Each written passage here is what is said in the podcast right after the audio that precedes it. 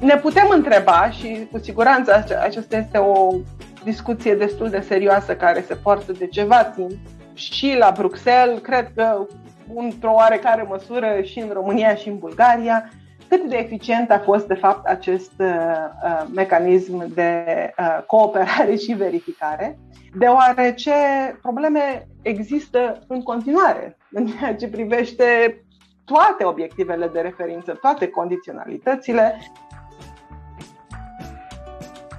putem spune că uh, România și Bulgaria sunt tratate ca state membre de mâna a doua, cum ar veni. Da? Pentru că ne uităm în ograda lor permanent să vedem ce se mai întâmplă cu justiția, cu anticorupția și așa mai departe. Și de ce nu ne uităm și în ograda celorlalte state membre? Oare acolo lucrurile stau perfect, nu avem probleme nicăieri și bineînțeles că avem probleme peste tot. Da?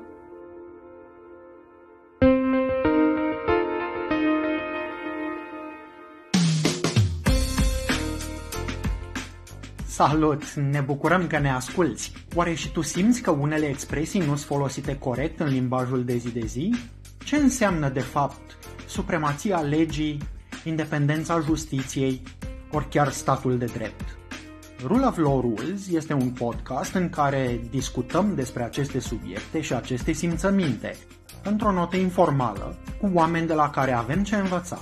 Rule of Law Rules este produs de Fundația Conrad Adenauer prin programul Statul de Drept Europa de Sud-Est.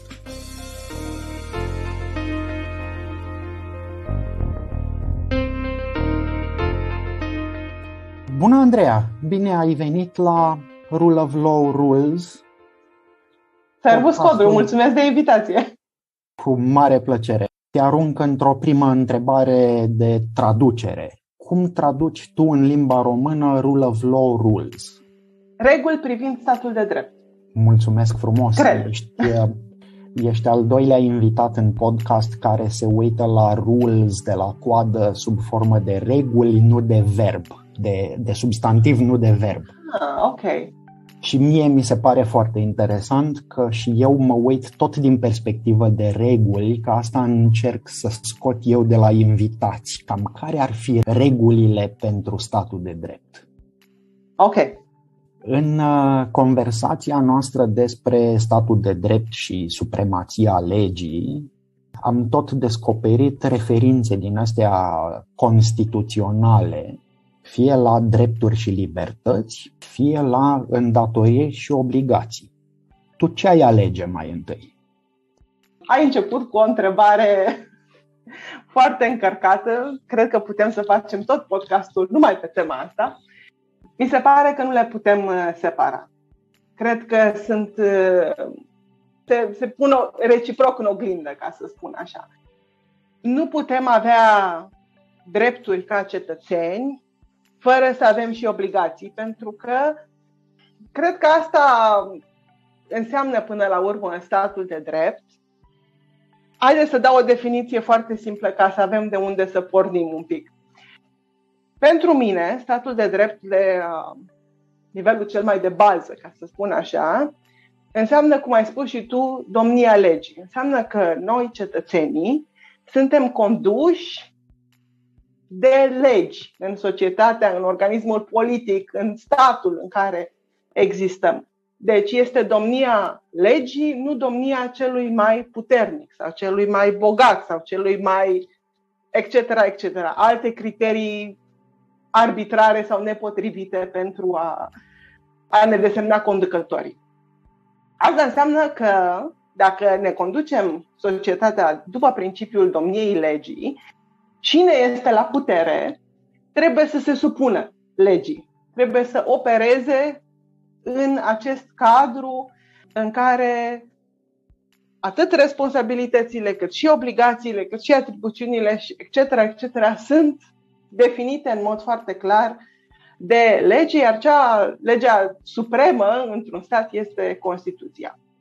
Ca cetățeni, cred că, repet, nu putem avea drepturi fără să avem obligații, pentru că um, da, este un principiu al comunității până la urmă. Fără să contribui într-o anumită, într-o anumită măsură la comunitate, fără să fii de acord cu anumite principii și reguli care îți pot limita drepturile tale, care nu sunt absolute, nu te poți bucura de o serie de drepturi și libertăți pe care domnia legii ți le oferă ca, ca cetățean. Așa că, ca să nu lungesc foarte mult subiectul, mi se pare că nu putem avea unul față de celălalt.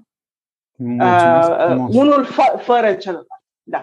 Mulțumesc frumos și ce ai spus tu acum în, uh, într-un minut, două, sintetizează foarte bine și ce am discutat noi cu Bogdan Dima în episodul 4 sau cu Ioana Stupariu în episodul 1 sau cu Patricia Oetvös în episodul 5. O ultimă întrebare de atmosferă. E o vorbă românească. Zice că unde-i lege, nu-i tocmeală. Tu ce părere ai? Mm. Mai e loc de interpretare? Da, este necesar să avem interpretări, pentru că dacă n-ar fi necesar, nu am avea tribunale, nu am avea un întreg sistem uh, de justiție la îndemână. Până la urmă, asta este rolul fundamental al justiției, al puterii judiciare în stat, să ofere interpretări uh, cu autoritate asupra legilor. S-a încălcat o lege sau nu s-a încălcat? Ca să ne dăm seama dacă s-a încălcat sau nu o lege, trebuie să înțelegem exact ce înseamnă legea aceea, ce presupune și așa mai departe. Deci, bineînțeles că există interpretări. Acum, termenul ăsta românesc de tocmeală înseamnă, are o oarecare conotație negativă, nu? Înseamnă că încercăm cumva să mergem pe lângă litera sau spiritul legii și să ajungem la o înțelegere, să ne descurcăm, cum ar veni. Eu nu vorbesc despre asta, vorbesc despre necesitatea de a interpreta prevederi legale și de a stabili care este înțelesul acestor prevederi și consecințele lor în ce, când vorbim despre dispute între cetățeni sau între cetățeni și organe ale statului sau organisme private și așa mai departe.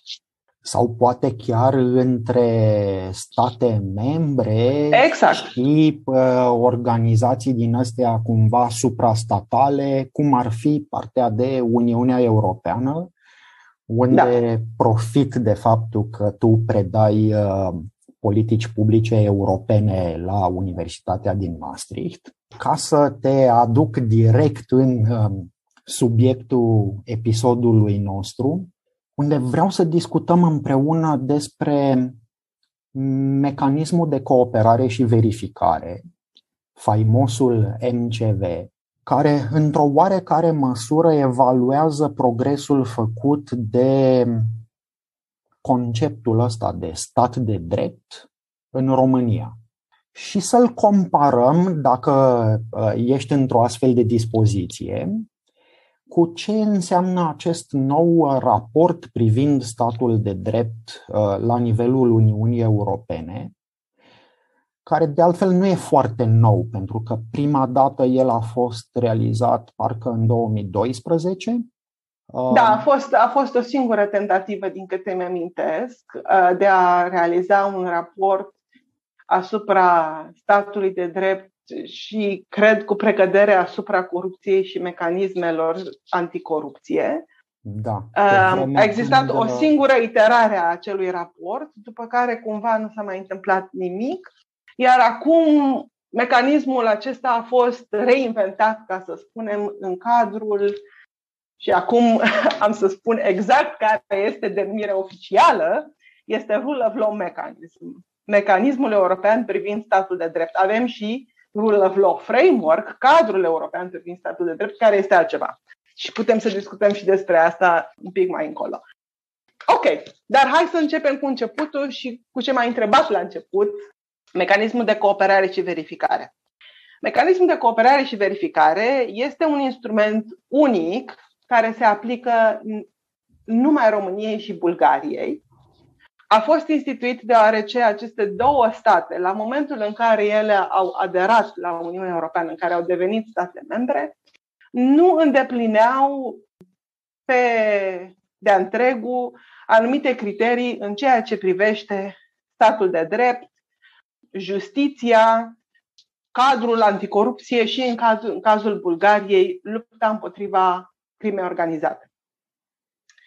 Și atunci ne putem uita la acest MCV ca un fel de compromis în care Comisia Europeană și statele membre au spus vă primim în Uniunea Europeană, voi două state aplicante, România și Bulgaria, chiar dacă nu sunteți pregătite 100%,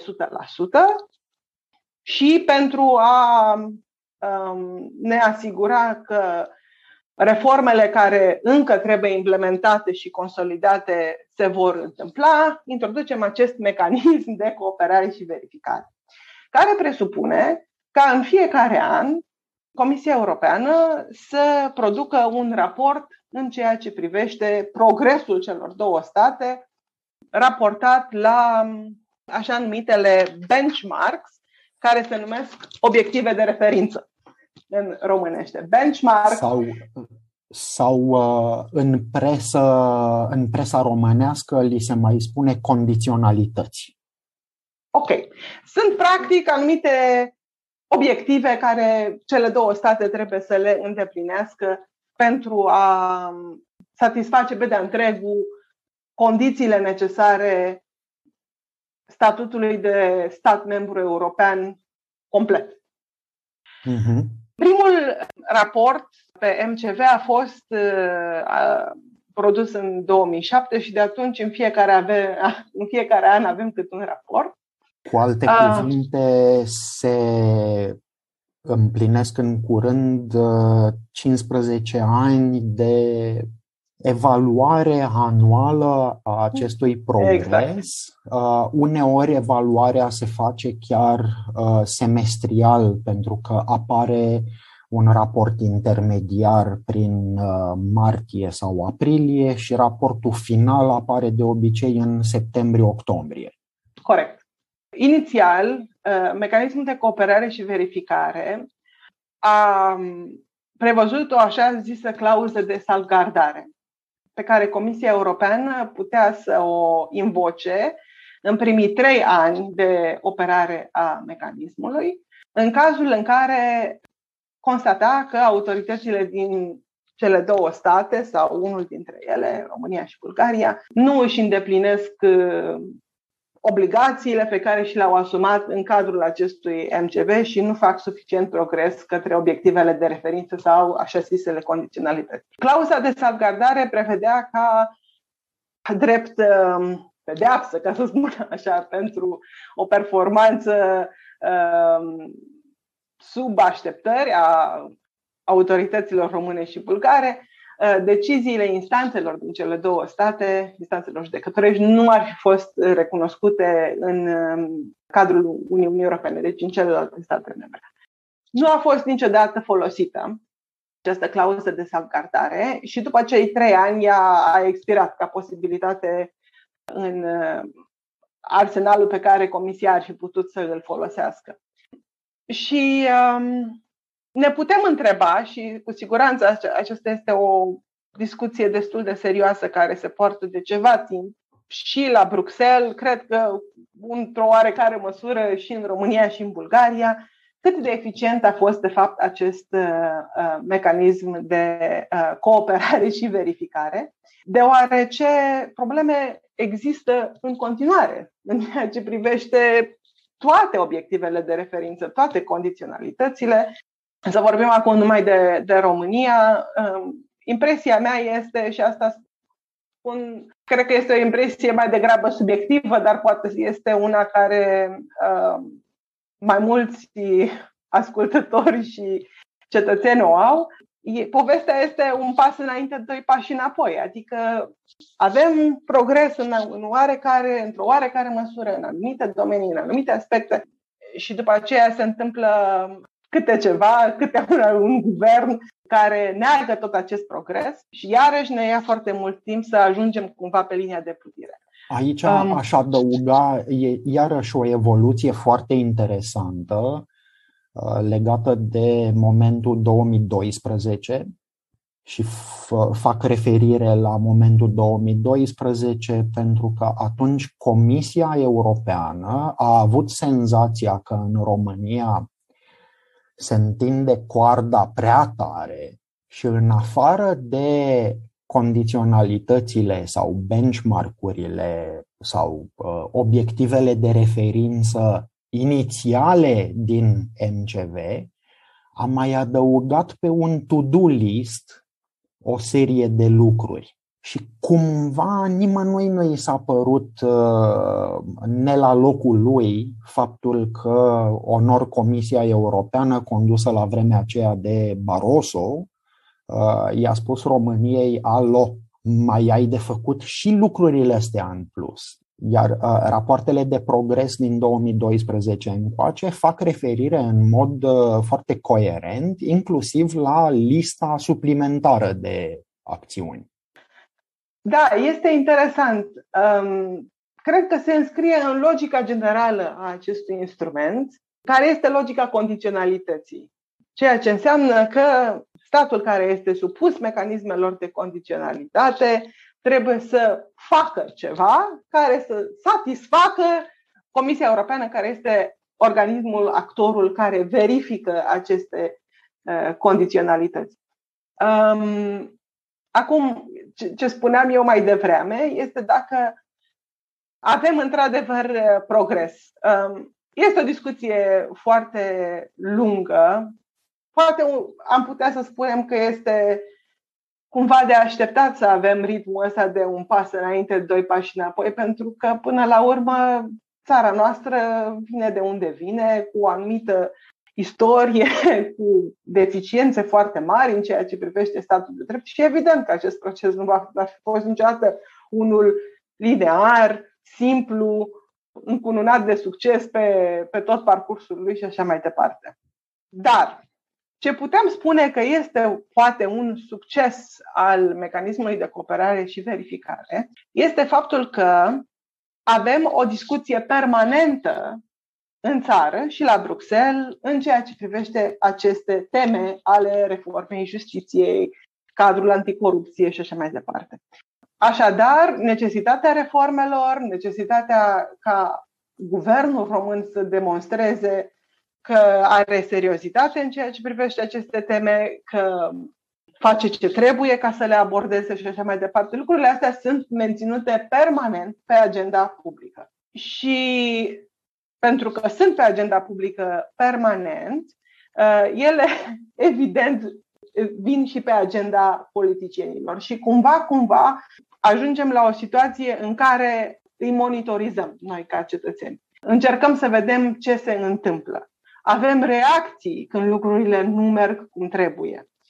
Unii dintre noi chiar așteaptă septembrie în fiecare an, când iese raportul și să vedem ce am mai făcut și așa mai departe este un câștig din punctul meu de vedere. Este un câștig pentru că, iarăși, există acest proces de conștientizare a cetățenilor și de responsabilizare, într-o oarecare măsură, pe plan intern a guvernului român, poate și cel din, din Bulgaria.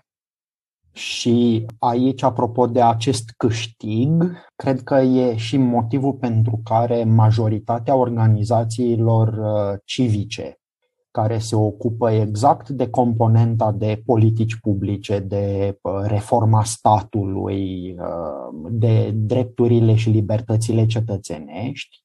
Întotdeauna când sunt întrebate, spun nu, nu, nu, păstrați MCV-ul, pentru că e un foarte bun instrument prin care noi, ca organizații civice, putem să tragem politicienii de mânecuță atunci când o iau pe câmpii da.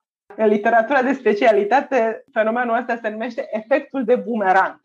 Ce înseamnă că ce vine de la Bruxelles trece cumva prin țară și e, pentru ce factorii care sunt interesați, precum organizațiile neguvernamentale din domeniu, ei pot utiliza și um, pentru a dinamiza procesul de reformă intern semnale și diverse instrumente care vin din exterior. Acum, haideți să trecem la um, mecanismul privind statul de drept, rule of law mechanism.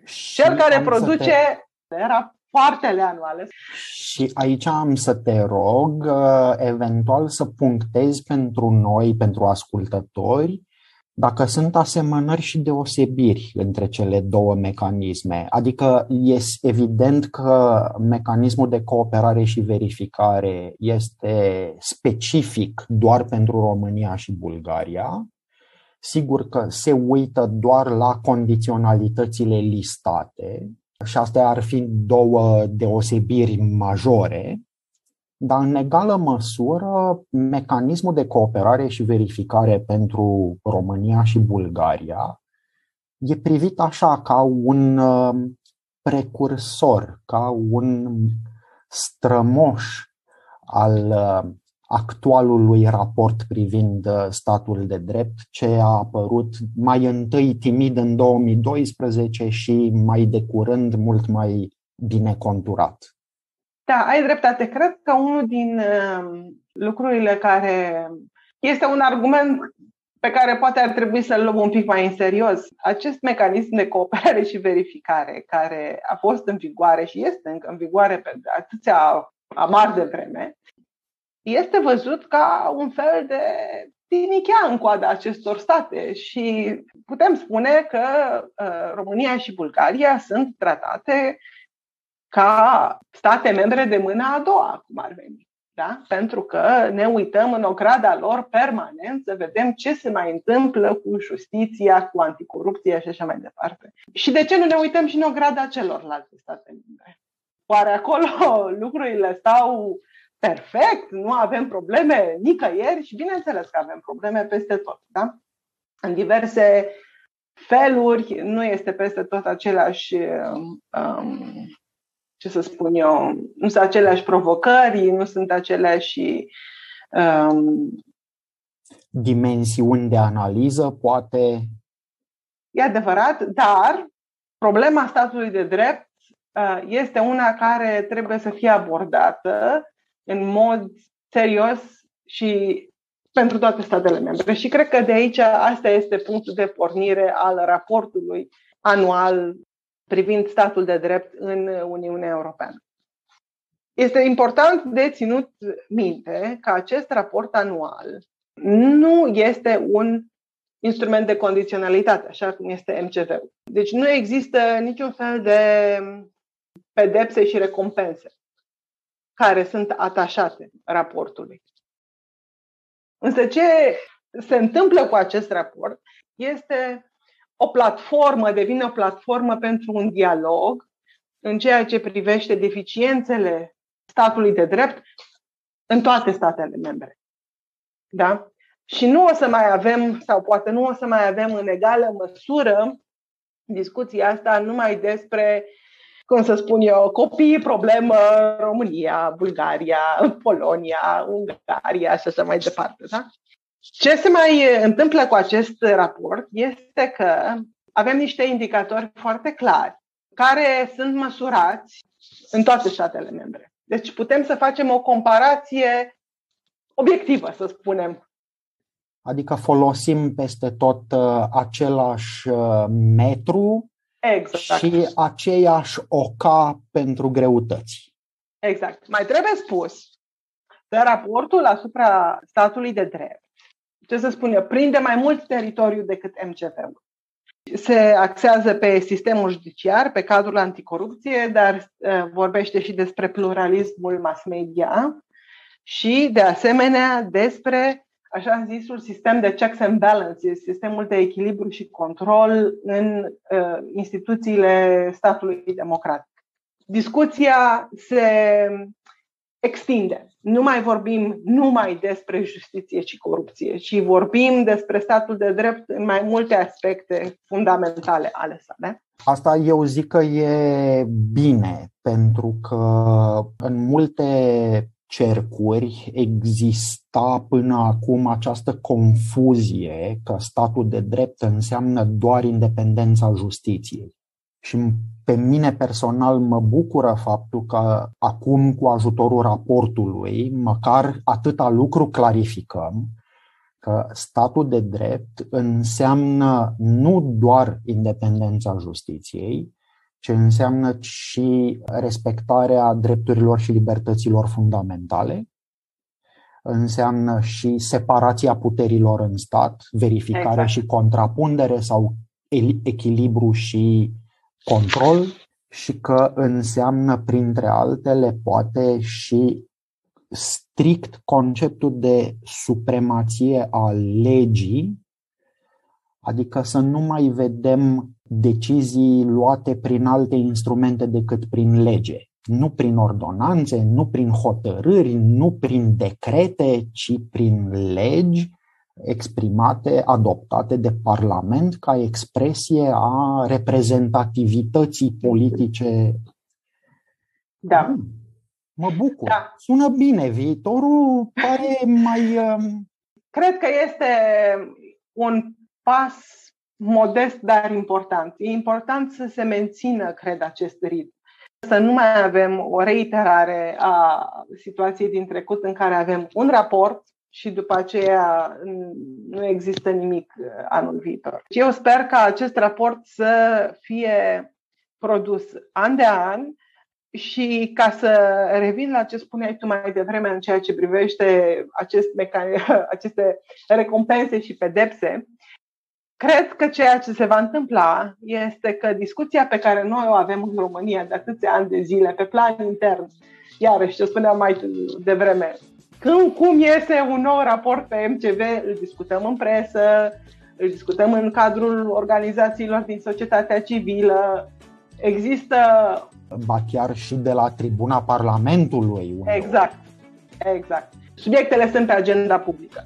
Eu sper că acest uh, proces să se întâmple acum în toate statele membre, agățându-se de raporturile anuale din cadrul mecanismului privind uh, statul de drept. Și de acolo cred că putem să facem progres real, însă um, nu rapid.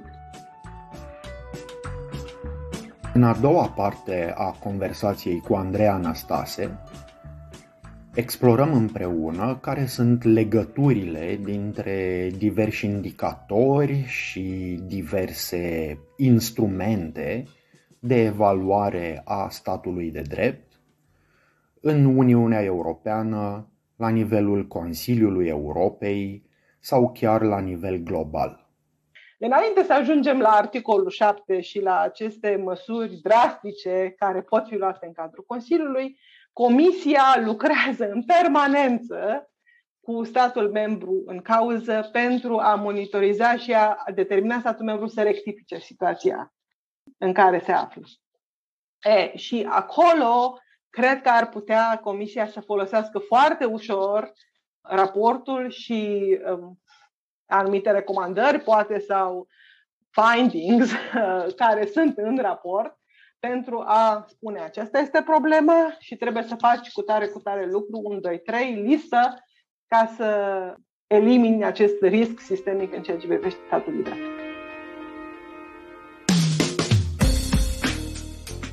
Îți mulțumim că ne-ai ascultat. Sperăm că ai aflat lucruri noi, în egală măsură adevărate, bune și utile.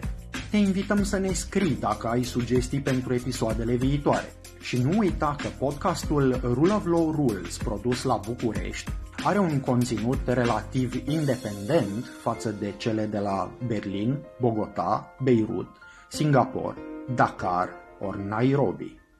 Conținutul podcastului Rule of Law Rules nu reprezintă în mod necesar poziția oficială a programului Statul de Drept Europa de Sud-Est, ori a Fundației Conrad Adenauer, iar opiniile exprimate în acest podcast nu pot fi interpretate drept consultanță ori asistență juridică.